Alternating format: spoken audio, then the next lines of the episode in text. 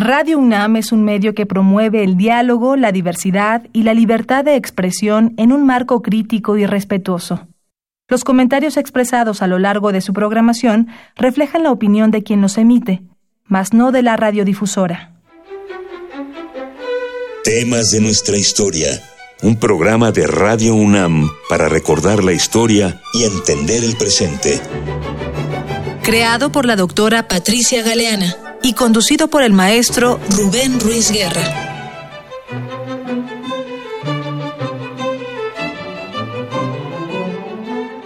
Buenos días, bienvenidas todas, bienvenidos todos a esta nueva edición de Temas de nuestra historia, un espacio radiofónico que nos ofrece Radio Universidad Nacional Autónoma de México para que aprendamos un poquito de nuestra historia. El día de hoy vamos a hablar acerca de ciertas supervivencias novohispanas, particularmente en la cultura política de nuestro país y en general de América Latina. Para ello está con nosotros la doctora Patricia Escandón Bolaños. Pero antes de hacer la presentación formal, permítanme recordarles cuáles son nuestros medios de comunicación. El número telefónico 5536 8989. El Facebook, temas de nuestra historia, el Twitter, arroba temas historia. Y recuerden que nuestros programas se graban y se suben a la página web de oficial de Radio UNAM abren la página oficial de Radio UNAM, hay una cenefa con una serie de secciones de la misma página, le pican en donde dice podcast, se abre un directorio eh, ordenado eh, en, orden alfabético, le pican a la T y ahí aparecerá temas de nuestra historia. El día de hoy es estamos presentando un programa que hemos grabado previamente no importa. Si quieren comunicarse, háganlo. No les contestaremos inmediatamente, pero lo haremos tan pronto no sea posible. Insisto, nuestro número telefónico 55368989. Hay muchos elementos de nuestra vida pública que nos sorprenden nos sorprenden en un régimen republicano, en un régimen federal, en un régimen que en teoría debe estar sustentado en una serie de prácticas cotidianas que implican una serie de, llamémoslas de alguna manera, virtudes ciudadanas. Y en ese contexto de repente encontramos comportamientos que a lo mejor no están tan cercanos de lo que sea una virtud. Nos preguntamos de dónde vienen, nos preguntamos por qué somos así. Cuando los aprovechamos nos caen muy bien, pero cuando queremos quejarnos los utilizamos para quejarnos amargamente de nuestra realidad. Hay alguna hipótesis por ahí. La hipótesis que nos presenta la doctora Patricia Escandón es que estos son resabios de una cultura política, de una forma de hacer la vida pública que viene de tiempo atrás, digámoslo así, viene de tiempo atrás. La doctora Escandón es una persona muy calificada para platicarnos sobre estos temas. Ella es eh, historiadora formada en la Facultad de Filosofía y Letras de nuestra universidad, eh, tanto en la licenciatura como maestría y doctorado. Ella es investigadora del Centro de Investigaciones sobre América Latina y el Caribe de nuestra universidad y se dedica fundamentalmente a temas que tienen que ver con la etapa colonial de nuestra historia. Decía yo, tenemos una serie de comportamientos que no sabemos bien a bien de dónde vienen. Podríamos pensar que es una supervivencia de tiempos viejos.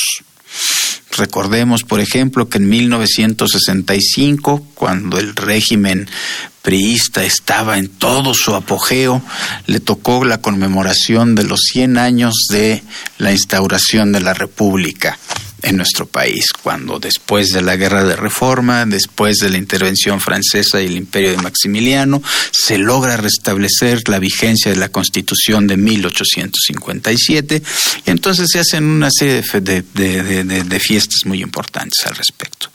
Don Edmundo Gorman, uno de los historiadores más importantes de nuestro país, a petición del gobierno, tengo la impresión, escribió un texto sumamente polémico, como todo lo que escribía don Edmundo que tituló justamente La supervivencia política novohispana.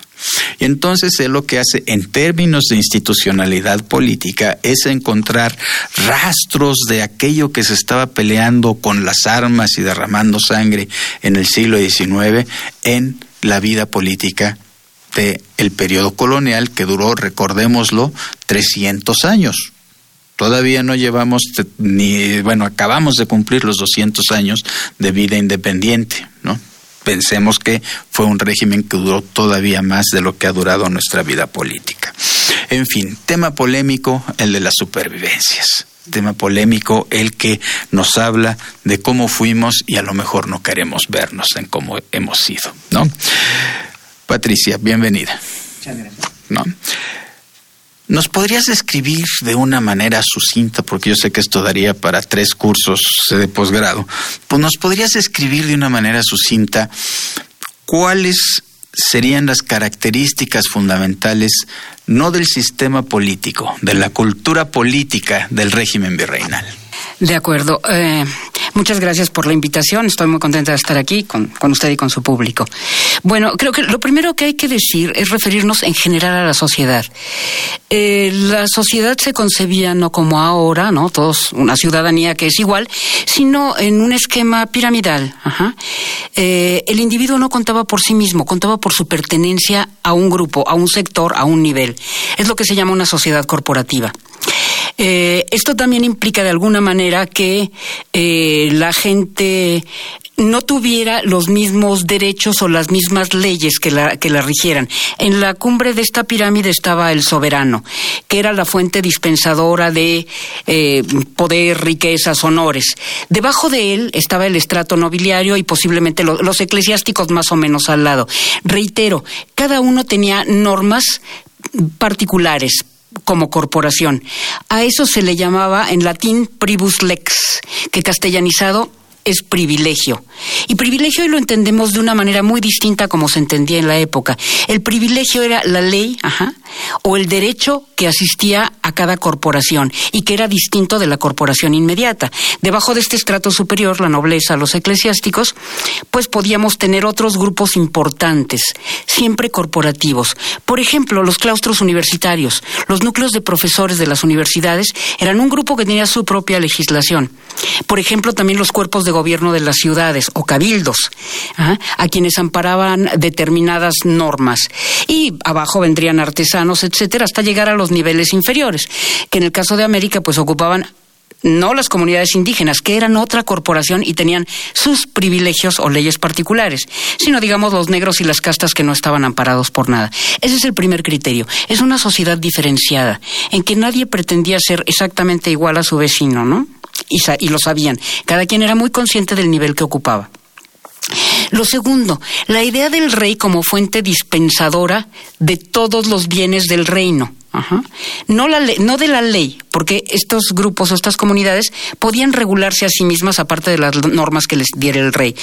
Eh, volviendo al caso del rey, hay, hay, un, hay una noción que se denomina patrimonialismo y que eh, mm, supone la pertenencia natural del rey en razón de su, de su sangre real, de su herencia, de ser legítimo gobernante por eh, voluntad divina. Al rey le pertenecen los territorios, las riquezas que están en sus dominios, la facultad de conceder honores. Eh, vuelvo a reiterar que ese, eh, ese concepto se denomina patrimonialismo.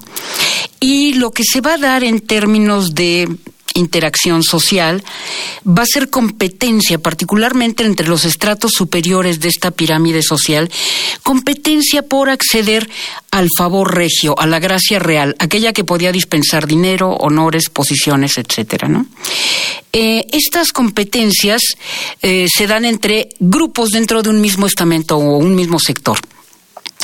Estos grupos están normalmente acaudillados por un un señor importante de prestigio, de poder político y económico, al que se le denomina patrón.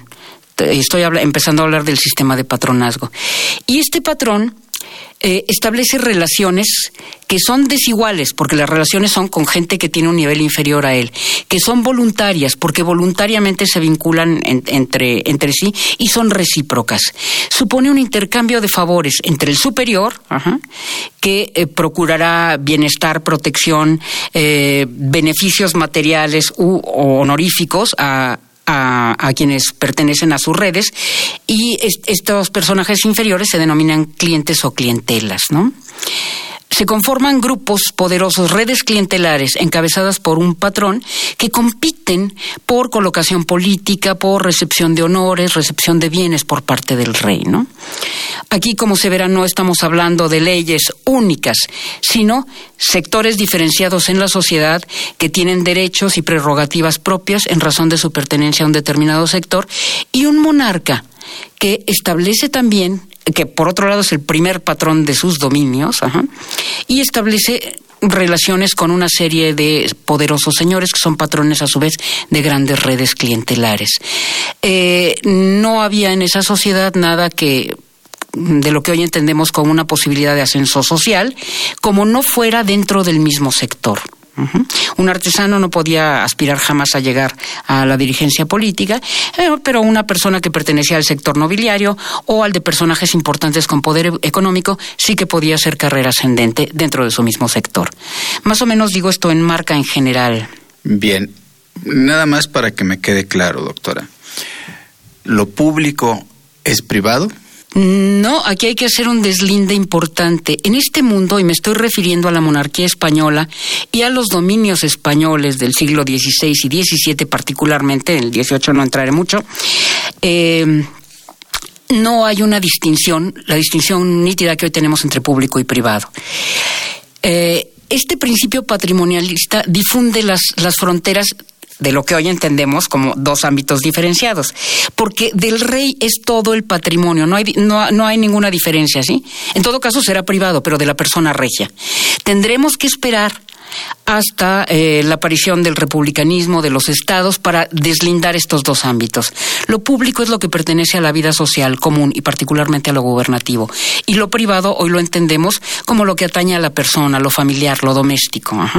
Pero no están deslindados en, en esta cultura política que llamaremos de antiguo régimen, como sí tendrían que estar deslindados a partir del siglo XIX con el establecimiento de regímenes republicanos. Lo cual permite entonces que quien detente el poder en, un, en el antiguo régimen tiene potestad sobre los bienes y puede apropiárselos, repartirlos, guardarlos, ir a la guerra con ellos, lo que sea necesario. Efectivamente.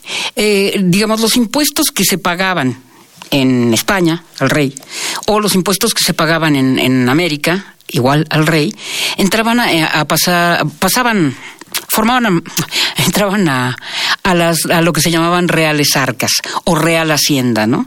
Y era facultad del rey decidir cómo se distribuían esos fondos. Naturalmente sabemos que mucho de, muchos de esos caudales los dedicaba a sus guerras europeas, pero parte de ello lo distribuía como recompensa entre aquellos que le habían servido bien y que habitualmente estaban patrocinados por alguien, eran clientelas de alguien, ¿no?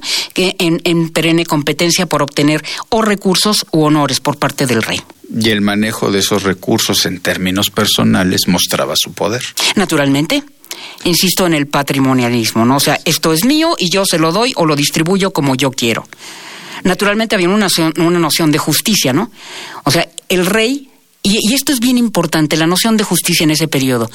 Dar a cada uno lo que le corresponde según el lugar que ocupa en la sociedad. Esto quiere decir que un noble no iba a recibir eh, lo mismo que le correspondería a un plebeyo, ¿no? A un artesano, a un campesino, jamás. El noble tenía acceso a mayores bienes y a mayores honores. Y a una justicia diferenciada, entonces. Naturalmente, según sus propios privilegios o derechos. Bien, entonces esto nos pone una imagen, digamos, singular. No es una sociedad efectivamente como la que conocemos, como la que querríamos tener ahora, en el cual pues una diferenciación social muy clara establecida por distintos mecanismos, puede ser el color de la piel, puede ser el lugar social en el que está uno ubicado, pueden ser las relaciones personales que uno tiene, en fin, ¿no? Y eso los hace diferentes en cada uno de los de las funciones de la vida pública, ¿no? Lo cual tendría que haber cambiado con la independencia, ¿cierto? Teóricamente sí esta sociedad está, bueno, no sé si con la independencia, sí a partir del establecimiento de regímenes republicanos y constituciones, a partir de la consagración de leyes que obligan a todos los ciudadanos por igual, desde la primera magistratura hasta el último. Y además el nombre ciudadanía supone otra cosa que el de súbdito, supone otro tipo de derechos, derechos que en teoría son generales, son universales. Todos somos, en un régimen republicano, iguales ante la ley, cosa diametralmente distinta del antiguo régimen como acabamos de explicar. Ahorita vamos al asunto del súbdito, pero antes tenemos que hacer nuestra primera pausa musical, ¿sí? En donde vamos a escuchar la pieza El Caballero que está incluida en el disco Música Barroca de la Nueva España.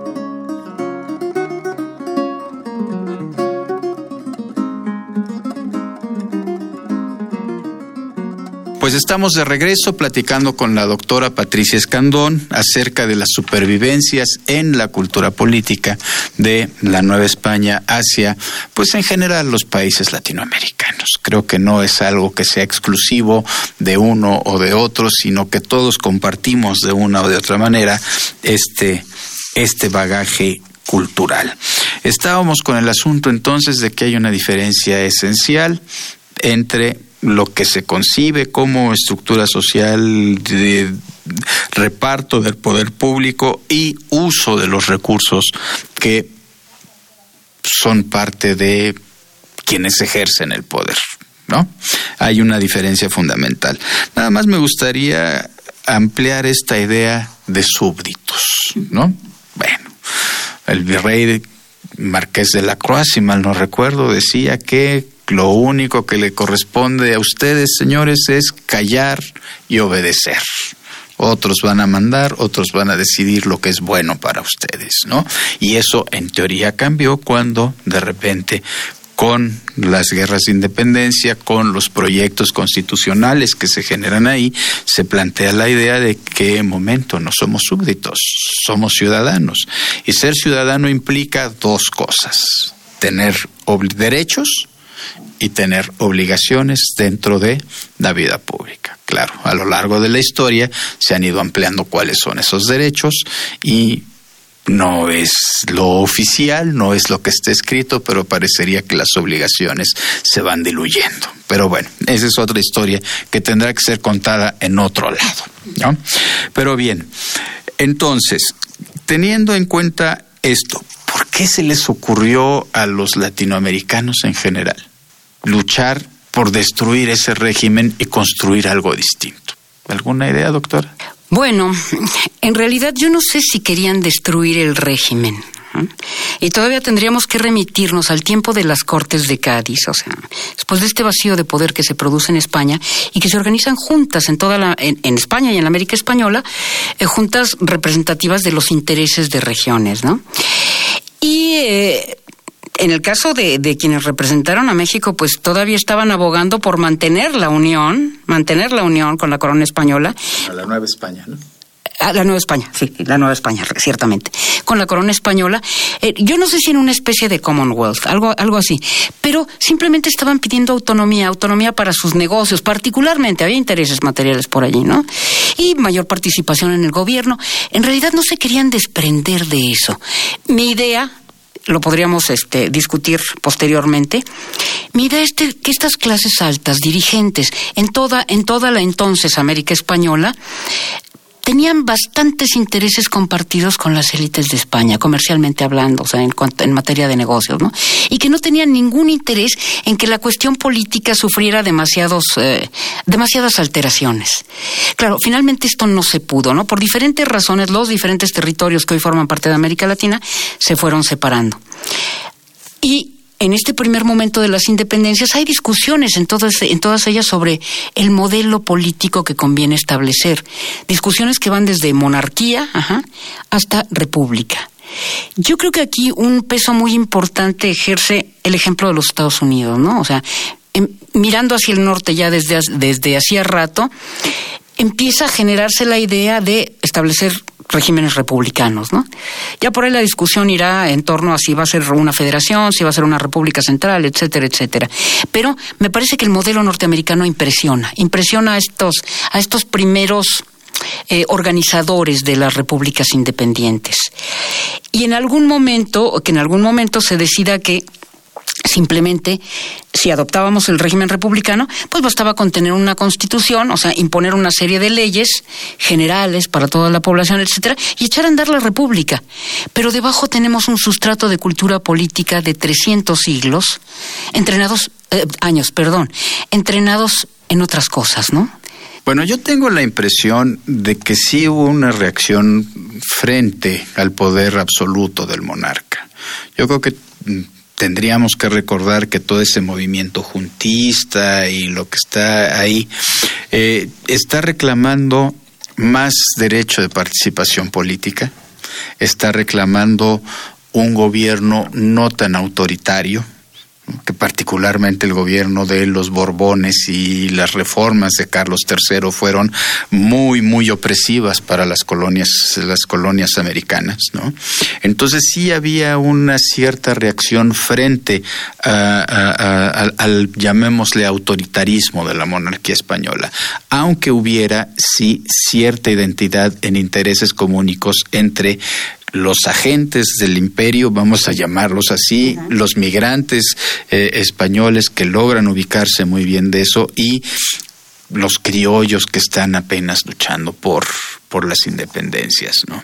Y eso va a generar una situación que a mí me parece muy, muy significativa, que será un sentimiento de lucha en contra de todo poder.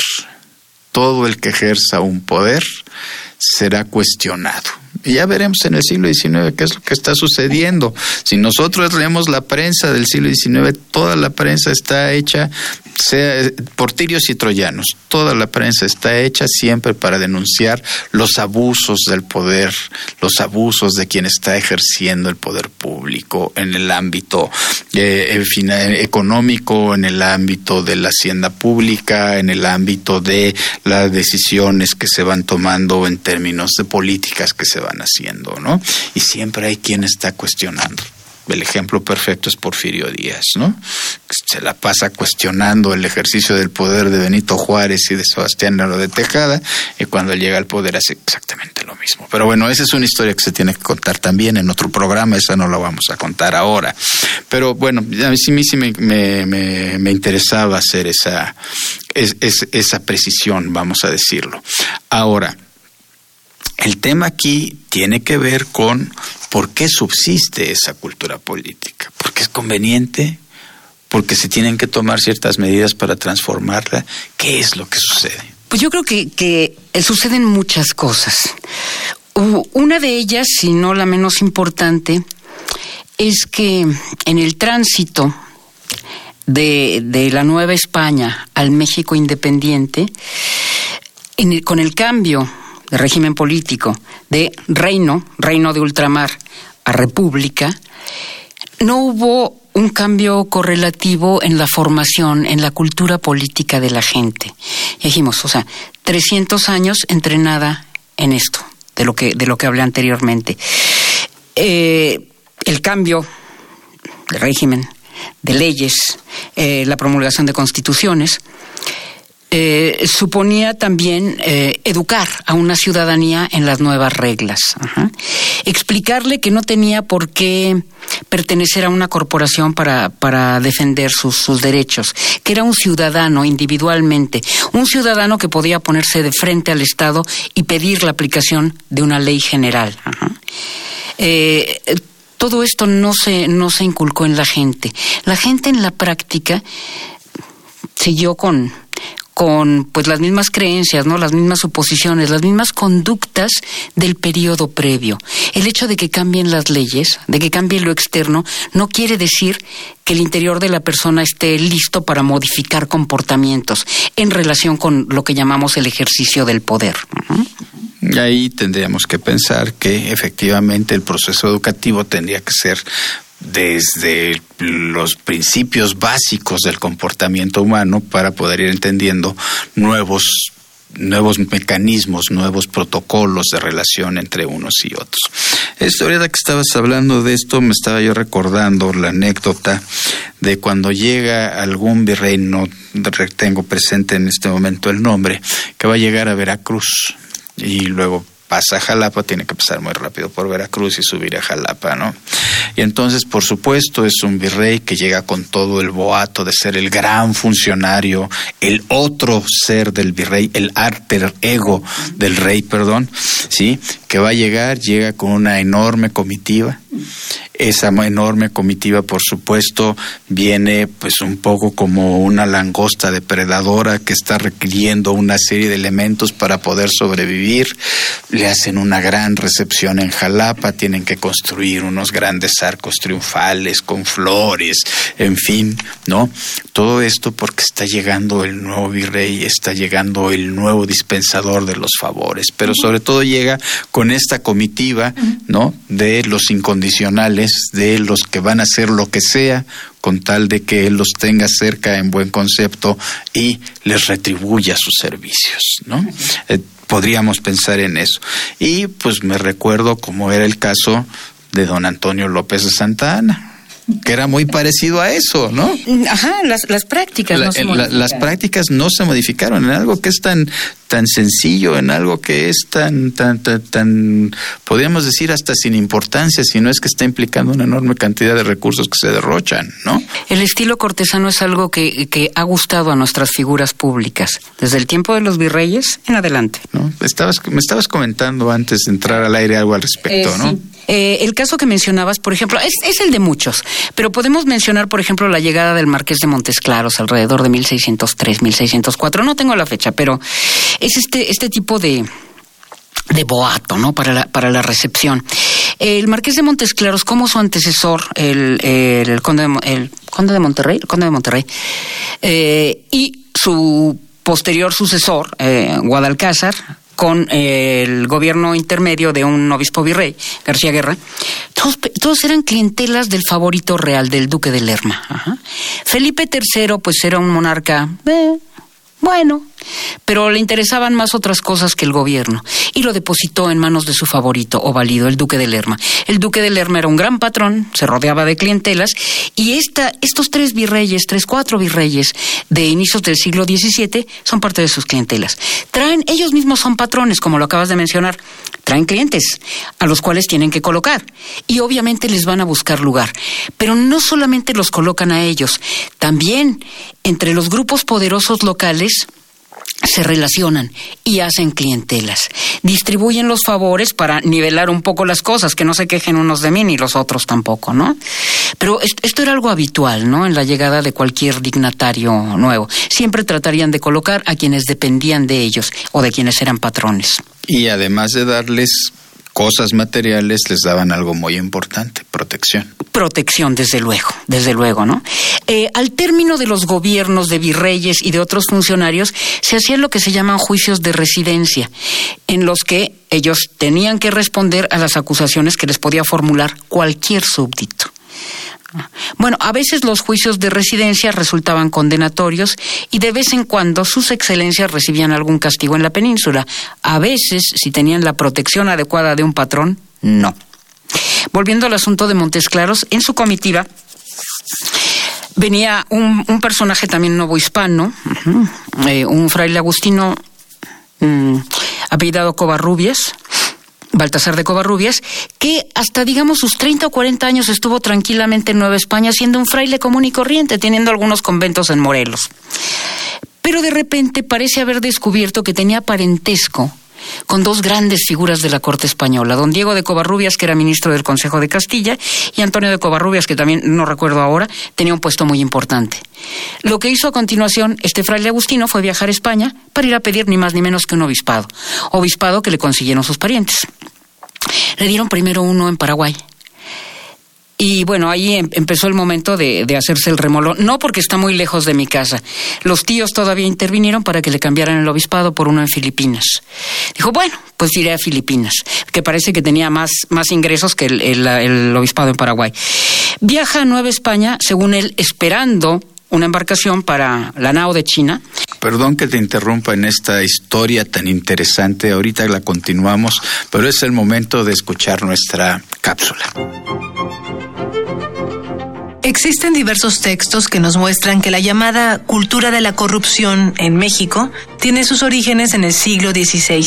Alejandro Cañeque, en su texto De parientes, criados y gracias, cultura del don y poder en el México colonial, siglos XVI-XVII, dice.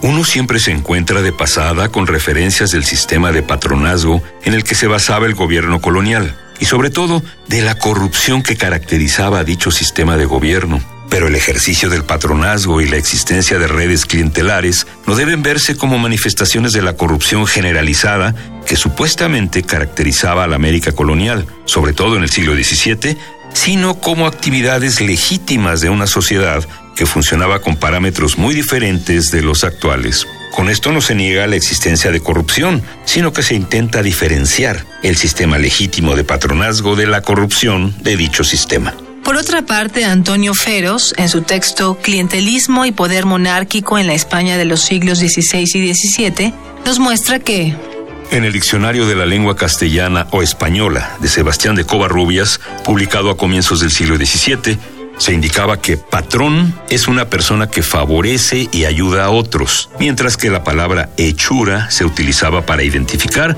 a una persona favorecida por su patrón. Para enfatizar todavía más esta relación, usamos la palabra criatura porque éste le debe su ser a su protector. En el diccionario de autoridades, en el que desde comienzos del siglo XVIII se recoge la experiencia lingüística de los siglos anteriores, se define cliente como el que está encomendado y debajo de la tutela y patrocinio de otro, a quien reconoce alguna superioridad. Hechura es por su parte definida, entre otras cosas, como la persona quien otra ha puesto en algún empleo de honor y conveniencia, que confiesa a él su fortuna y el ser hombre. Si convertirse en un verdadero hombre implicaba convertirse en un ser social, en participar activamente en la gobernación y defensa de la comunidad, entonces la forma natural para aquellos individuos que carecían del estatus de nobleza que automáticamente garantizaba su ser social era el formar parte del círculo de influencia de esos mismos señores. Nada había, por lo tanto, en estos conceptos que indicase corrupción. En la lectura atenta de estas definiciones se evidencia una insistencia en la dependencia del cliente con respecto al patrón. Durante todo el periodo moderno, parecía claro a todos que el destino de cada uno dependía de tener patrones y favorecedores. Durante un periodo en el que autoridad paterna y respeto filial encarnaban las ideas de orden, autoridad y obediencia, las relaciones entre patrones y clientes tendían a ser vistas utilizando aquellas como modelo, según declaraba, por ejemplo, Don Quijote, quien continuamente trataba de imbuir en el tosudo, aunque no menos sagaz, Sancho, que un señor o patrón debía ser siempre respetado como si fuera un padre. Solo la muerte de los patrones, la pérdida de poder de patronazgo por parte de un señor o la existencia de duras condiciones de conflicto de facciones sirvieron para romper lo que en muchos casos eran relaciones que afectaban a varias generaciones y que en muchos casos se hacían más importantes que las relaciones familiares. Más importante es recordar que el patrón tenía que tener en cuenta que su obligación, si quería mantener su influencia en el mundo de la corte y en sus territorios, era precisamente crear hechuras y atender a sus necesidades y requerimientos. La primera de esas necesidades, la de establecer su propio grupo de seguidores, La resumía el tratadista Juan Vitrián a mediados del siglo XVII al integrar la existencia de patrones en la visión de una sociedad jerarquizada en la que Dios era presentado como el gran patrón, seguido del monarca y los miembros de la alta nobleza. Dios da su ser a todos los humanos, a quienes protege y preserva. Todos somos sus criaturas y todos lo reconocemos. Por esta misma razón, los monarcas, criaturas incomparables y más similares a Dios que ninguna otra, para ser percibidos como grandes seres, también deben crear sus propias criaturas. Lo mismo se puede decir de los nobles, incluso aunque no sean reyes, si quieren ser vistos como grandes señores. Si estos no tienen sus propias criaturas y hechuras, ¿cómo pueden esperar ser respetados, seguidos y servidos?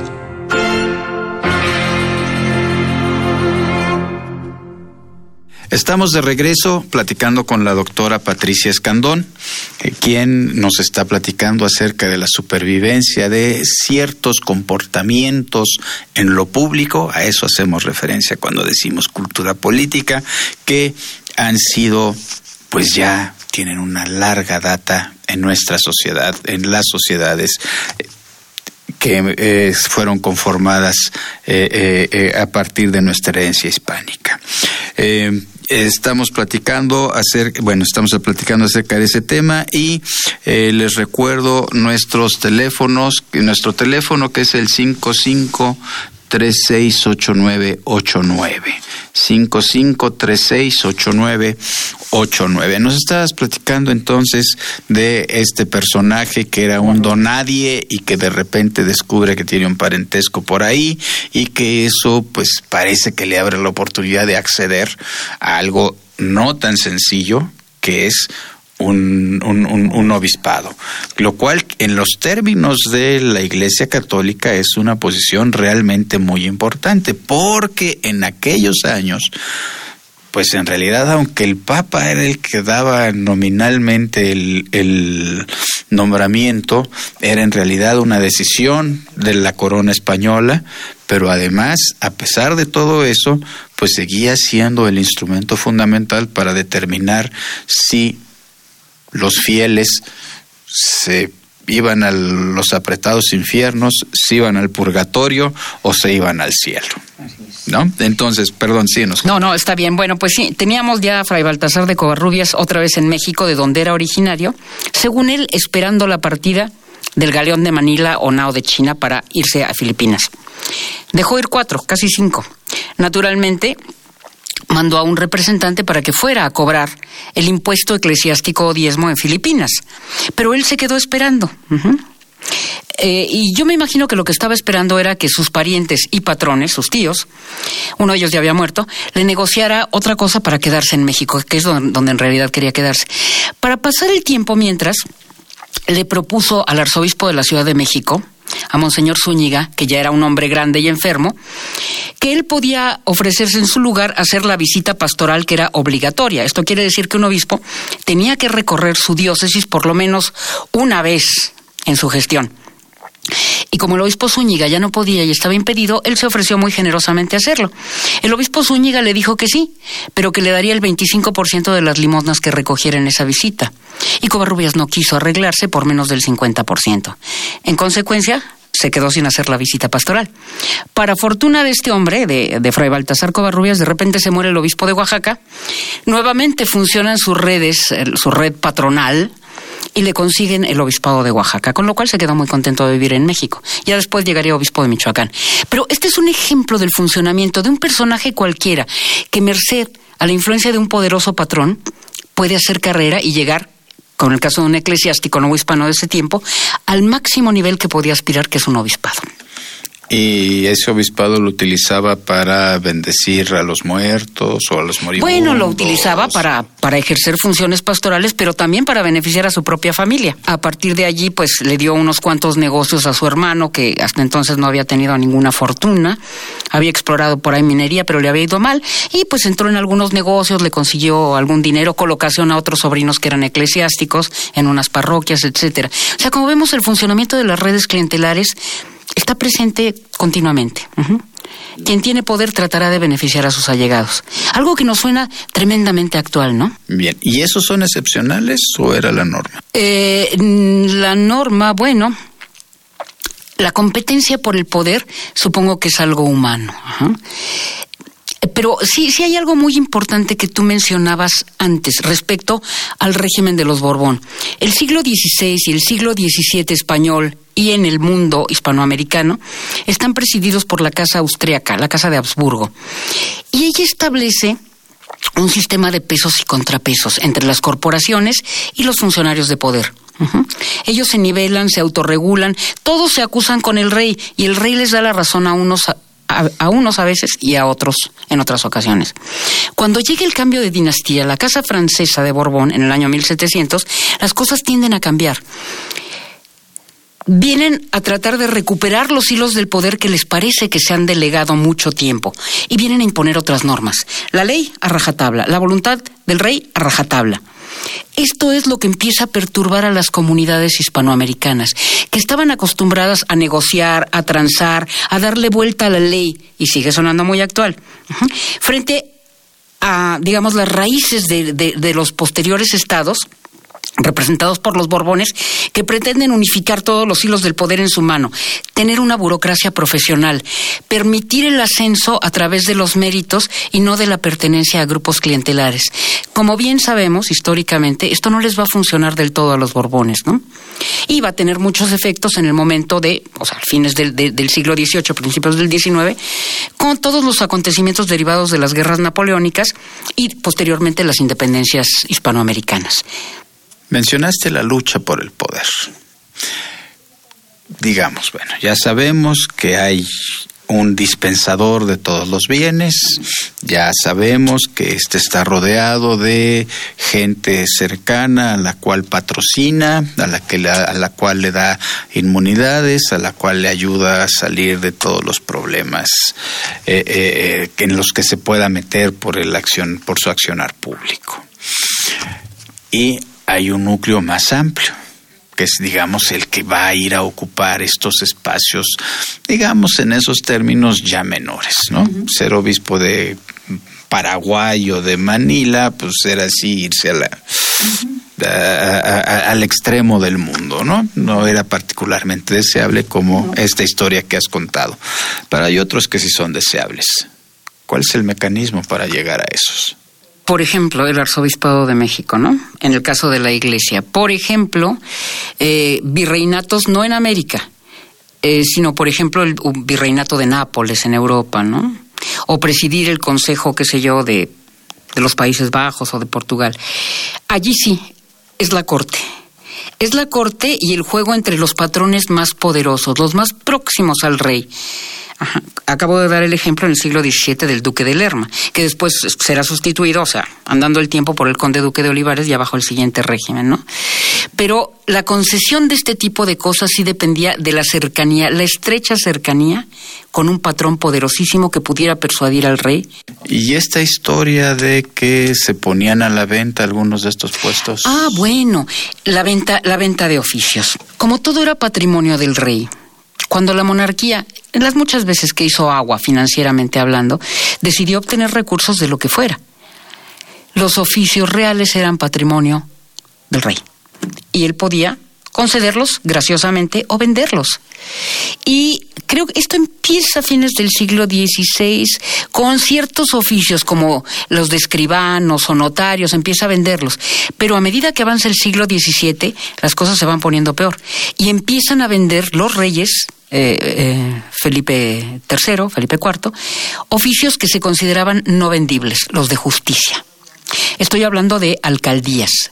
Los alcaldes eran en pequeños distritos representantes de la justicia real y los reyes no habían querido vender en principio para no pervertir el ejercicio de la justicia.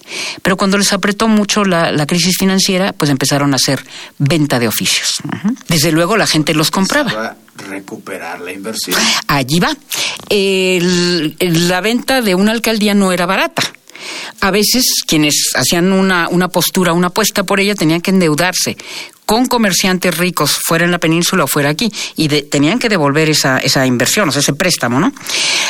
eh, cuando venían a ejercer su cargo, desde luego impartían justicia, pero también se volvían comerciantes, a veces agentes de quienes les habían facilitado el dinero.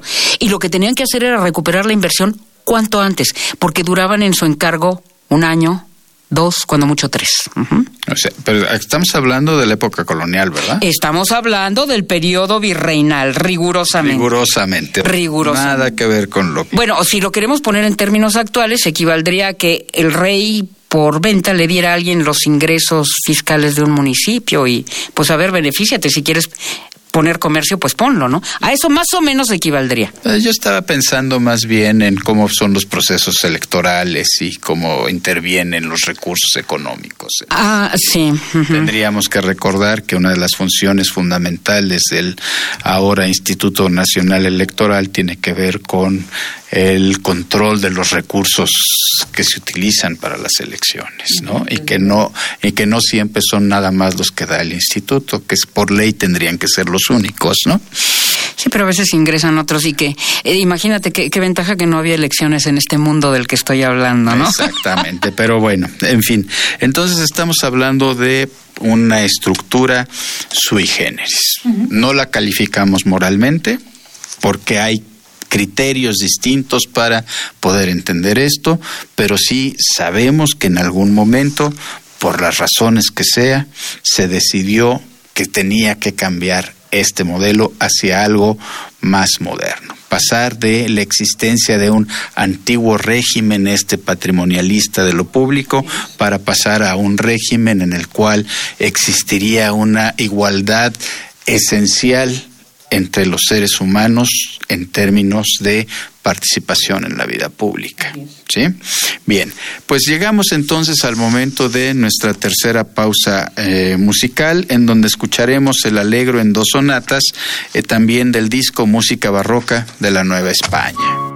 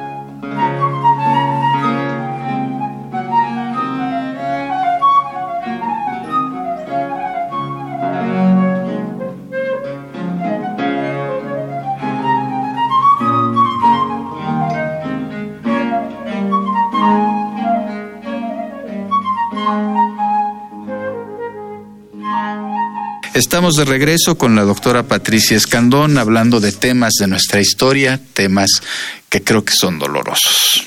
Pero, pero bueno, em, les repito, el número telefónico es el 55368989. Quiero insistir en que este es un programa grabado, por razones eh, eh, eh, prácticas, tenemos que grabar este programa, entonces no les podemos contestar las preguntas o los comentarios en este momento, los recibiremos y en su oportunidad haremos una una respuesta al respecto. Eso es una buena maña para asegurar que nos estén escuchando todavía, ¿no? Bien, entonces, habría que cambiar todo eso. Por una parte, se busca cambiar a través de la creación de instrumentos modernos como son las constituciones. Tendríamos que recordar que las constituciones son un instrumento legal, que es un pacto social, nos dicen los teóricos, ¿no? Para poder dar sustento a la estructura de una sociedad nueva. Entonces, eso es lo que buscamos. Podríamos recordar también que hay países muy adelantados y muy importantes que no tienen una constitución escrita, ¿no? Pero bueno, en este sentido la teoría es si hay una constitución, si hay un pacto que está escrito, entonces tenemos la posibilidad de tener reglas claras para todos y tenemos que manejarnos dentro de esto. Por una parte, entonces está eso. En el mundo hispanoamericano, la creación de constituciones fue sumamente complicada, sumamente complicada. En el Perú, los primeros 10 años de vida, de, vida independiente se hicieron, no recuerdo, pero creo que fueron más de 10 constituciones. En el caso mexicano, en los primeros 30 años de vida independiente, pues nos echamos como 5 o 6, ya no recuerdo bien, eh, pero pues también fue un, un, proceso eh, importante. Pero entonces la educación como un instrumento transformador la educación. Este instrumento que nos permite decir, le entregamos al Estado nuestro ser, o le entregamos a el poder público nuestro ser, o le entregamos a ciertos señores que dicen que saben cómo funciona la sociedad nuestro ser, para que nos vaya cambiando nuestra manera de entender la realidad, nos vaya dando una serie de le habíamos llamado virtudes cívicas, nos dé una serie de compromisos en la relación con aquellos que nos rodean, ¿no? Bien, a, a pesar de que había esa conciencia, a pesar de que se estaban haciendo esos esfuerzos, no se logra el éxito. Simplemente supervivencia de lo viejo, simple o dificultad de lo nuevo, o que logramos un modus vivendi, un acuerdo entre las dos. Pues hay, hay, varios factores ahí. Lo primero que hay que tener en cuenta es el papel de la Iglesia Católica en los 300 años de vida bajo la corona española. ¿no? La Iglesia Católica no era solo la Iglesia Católica como hoy la conocemos, la que enseña religión, etcétera. Fue nuestra primera Secretaría de Educación Pública enseñó cultura política, la obediencia irrestricta al soberano y a las autoridades. Eh, impartió también la noción de una sociedad desigual. No todos somos iguales ni podemos ser iguales. Uno tiene que conformarse con el sitio que le corresponde en la vida, ¿no? Ah, porque para eso hay una vida ultraterrena donde sí se hará justicia, la que no se puede hacer aquí. Todo, todo esto fue eh, cuidadosamente inoculado en, toda, en, las poblaciones que conformaban la América Española. No estoy hablando nada más de las comunidades indígenas o los grupos indígenas, estoy hablando de toda la población. Va de españoles hasta el último de los esclavos negros, ¿no? Este fue el aprendizaje. Ahora, la llegada de la vida independiente en todos los países de Hispanoamérica. Tuvimos épocas turbulentas. Para el caso de México, no sé, toda la primera mitad del siglo XIX era de una revolución cada 15 minutos, un alzamiento, una proclama. Había tiempo había recursos, había personal capacitado para instruir cívicamente, políticamente a la gente. No lo había, no lo había. Ya no me voy a preguntar por la voluntad para hacerlo, ¿no? Y todavía, eh, la, mitad de, siglo, ¿no? dos invasiones extranjeras, un imperio, un segundo imperio fallido, eh, la restauración de la República con Juárez, y después de su muerte un poco, o sea, volvemos a empezar los disturbios, ¿no? Allí está Porfirio Díaz, etcétera, etcétera, hasta que logra establecer un, régimen estable, digamos, ya en el último tercio del siglo XIX. Y a partir de ahí se establece una red incipiente de educación pública. ¿Fue suficiente para cambiar la cultura política de tres siglos trisecular? Yo creo que no. Y habría que saltar al siglo XX para, para preguntarnos por eso, ¿no? Para preguntarnos realmente si el Estado y sus órganos de educación tenían interés en formar ciudadanía o no la tenían. No lo sé. Allí ya, ya no me siento tan firme para dar una respuesta.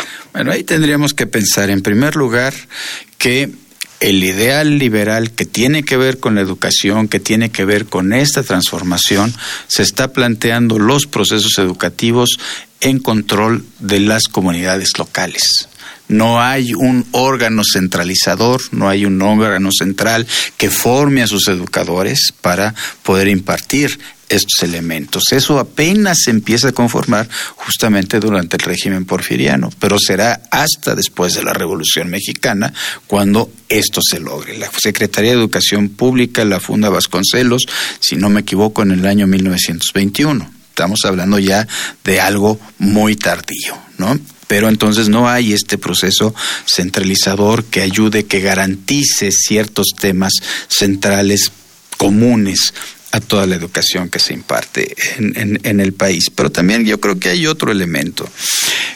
tienes razón, justamente el periodo porfiriano está marcando un parteaguas para avanzar hacia algo distinto. tuvo recursos, tuvo estabilidad, pero hacia lo que marchamos no estoy seguro que haya sido lo que era lo deseable.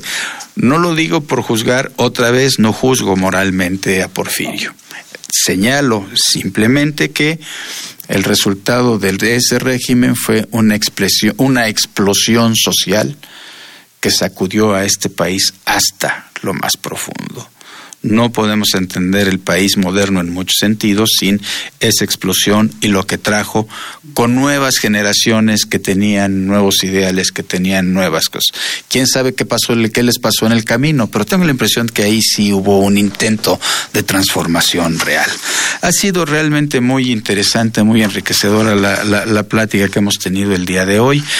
Creo que no hablamos así de un tema en especial, pero creo que cuando estábamos hablando de la época colonial, eh, me sentí muy reflejado y me preocupé por muchas de las cosas que seguimos viviendo. En fin, tenemos mucha tarea que hacer, los medios masivos de comunicación, tenemos mucho que hacer, las instituciones públicas de educación, tenemos mucho que hacer los padres con nuestros hijos. Sin duda, tratar de combatir la desigualdad que pertenece al antiguo régimen, el patrimonialismo, ¿ah? las redes clientelares y la impunidad. Y por desgracia, buena parte de esas cosas yo creo que vienen de muy atrás. Vienen de muy atrás y su expresión más notoria es la corrupción, uno de los grandes temas en toda nuestra América en este, pues ya no tan principio de siglo, ¿no? Pero en este momento histórico que estamos viviendo. Nos oímos dentro de ocho días. esto es temas de nuestra historia un programa de radio creado por la doctora Patricia Galeana, quien nos coordina.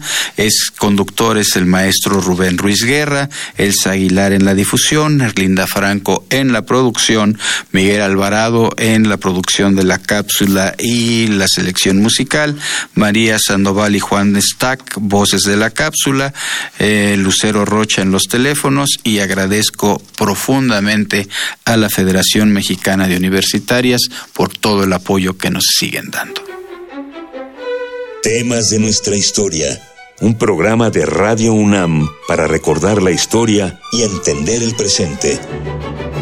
Creado por la doctora Patricia Galeana y conducido por el maestro Rubén Ruiz Guerra.